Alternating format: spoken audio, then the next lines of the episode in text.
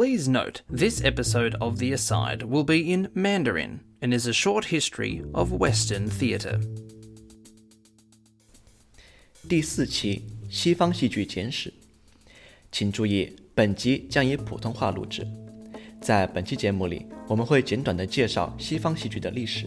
首先，我们要向这片土地的传统所有者乌伦杰里威勒姆人民以及他们过去、现在和未来的长者表示致敬。大家好，欢迎收听本期的旁白说道，这是一档为戏剧课老师和学生打造的节目。今天我们将以普通话为您简短地介绍西方戏剧的历史。本集的作者为尼古拉斯·沃克斯曼，而我查尔斯·李将负责本集的翻译。下面让我们进入正题吧。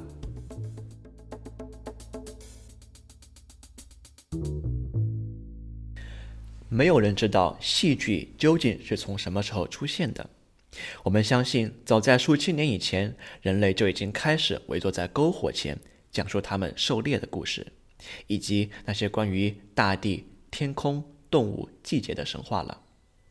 不同的文明讲述过不同的故事，不同的文明也用过不同的方式表演过故事。他们用过不同的音乐、不同的舞蹈、不同的戏剧、不同的词语、不同的服装以及不同的装扮等等等等。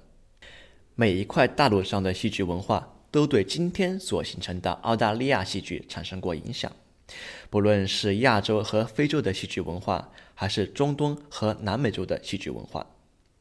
西方戏剧这个概念包括了来自美国、加拿大、英国、新西兰、欧洲和澳大利亚的戏剧。在这期节目里，我们将讨论西方戏剧本身以及它的传统。西方戏剧起源于公元600年前的古希腊文明，距今已有2600多年了。古希腊人为了纪念他们的酒神狄厄尼索斯，特意举办了戏剧节。在戏剧节上，由一大群男性表演者组成的合唱队会吟唱希腊神话中的故事。前来庆祝盛典的人们便是这些诗歌表演者的现场观众。有一天，一个叫泰斯比斯的古希腊诗人做了一件惊人的事情。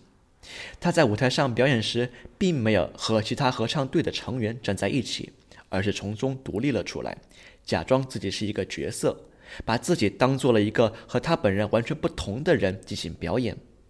在记载的历史上，这是第一次发生。泰斯比斯也因此成为了世界上第一位演员。演员是指一个扮演角色的人。泰斯比斯的举动改变了一切，很快其他人也开始编写含有角色的剧本，而剧本中的角色也很快变得多了起来，他们多到需要演员戴上不同的面具来代表自己在扮演什么角色。这种戏剧在当时十分流行，就算在今天，我们也依旧在表演古希腊戏剧，而你也很有可能在自己的戏剧课上表演上一段。你可能也知道，后来罗马人占领了希腊，而戏剧也被罗马人以过于粗俗为理由逐渐被改变。不久后，戏剧表演直接被教堂禁止了，但是戏剧到底还是太流行了，于是教堂很快以圣经中的故事为蓝本，开始创写他们自己的戏剧表演。随着时间的流逝，戏剧慢慢不再以圣经的故事为中心，而是开始以作者和观众为中心。戏剧表演的故事逐渐变成了作者想写的故事和观众想看的故事。英国的莎士比亚也是就此出名的。威廉·莎士比亚可能是西方戏剧中最出名的作家了，直到今天，人们都还在表演他所编写的戏剧。不过，戏剧很快又因过于粗俗为理由而被禁止了。这意味着英国的演员们必须前往欧洲各国的小镇和村落表演，以维持生计。许多优秀的戏剧作品是在意大利和西班牙出现的。有一种戏剧叫做意大利即兴戏剧，曾经十分的流行。这个词的原意是艺术家的喜剧。随着意大利即兴戏剧的出现，女性才第一次被允许成为能够赚取佣金的演员。历史上，欧洲仅在400多年前都还禁止女性成为演员。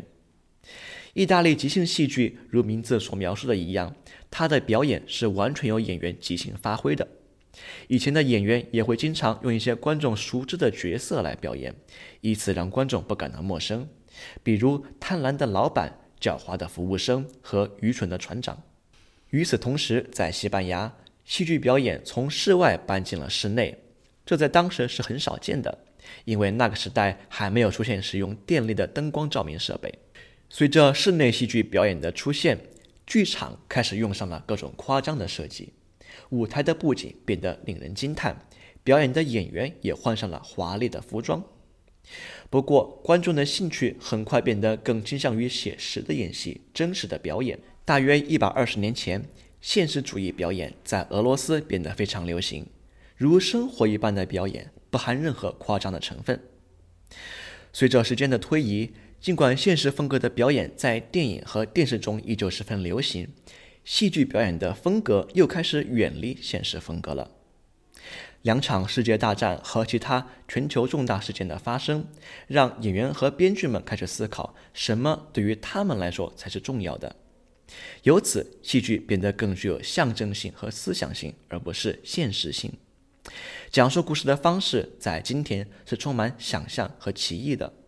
舞台上的演员可能会用喧吵的音乐和奇怪的肢体动作来让观众观看一场关于梦境或者关于噩梦的戏剧。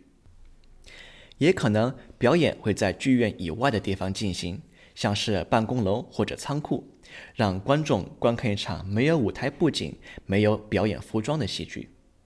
观众不仅是在观看表演，还在主动思考表演背后的意义。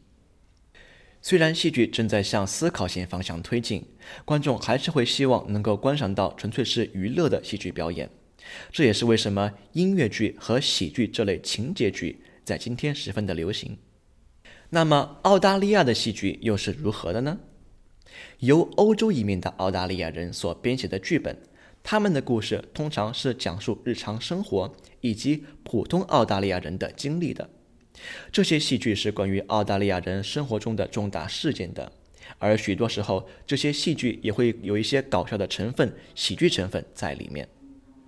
而澳大利亚原住民的戏剧则有所不同。在澳大利亚，这里有超过250个不同语言的原住民族群，并且每一个都拥有有别于其他族群的讲述故事的方式。在戏剧课里，你将学习你本地的第一民族族群以及他们的戏剧表演方式，这其中包括了了解他们自己的故事。现代澳大利亚戏剧是由这些历史上不同的讲述故事的方式混合而成的。我们感谢所有对澳大利亚戏剧的形成产生了影响的文化，是他们最终造就了我们今天创作戏剧、观赏戏剧和享受戏剧的方式。如果你对戏剧课程和戏剧项目有任何的问题，欢迎去寻找你的老师进行咨询。虽然戏剧对于所有年龄段的人来说都是一种挑战，但是戏剧表演同时也可以是你在校园里体验到的最欢乐的时光。以上就是本期的旁白说道，您可以在我们的网站上找到更多期以普通话录制的节目，网址为 https://soundcloud.com/aside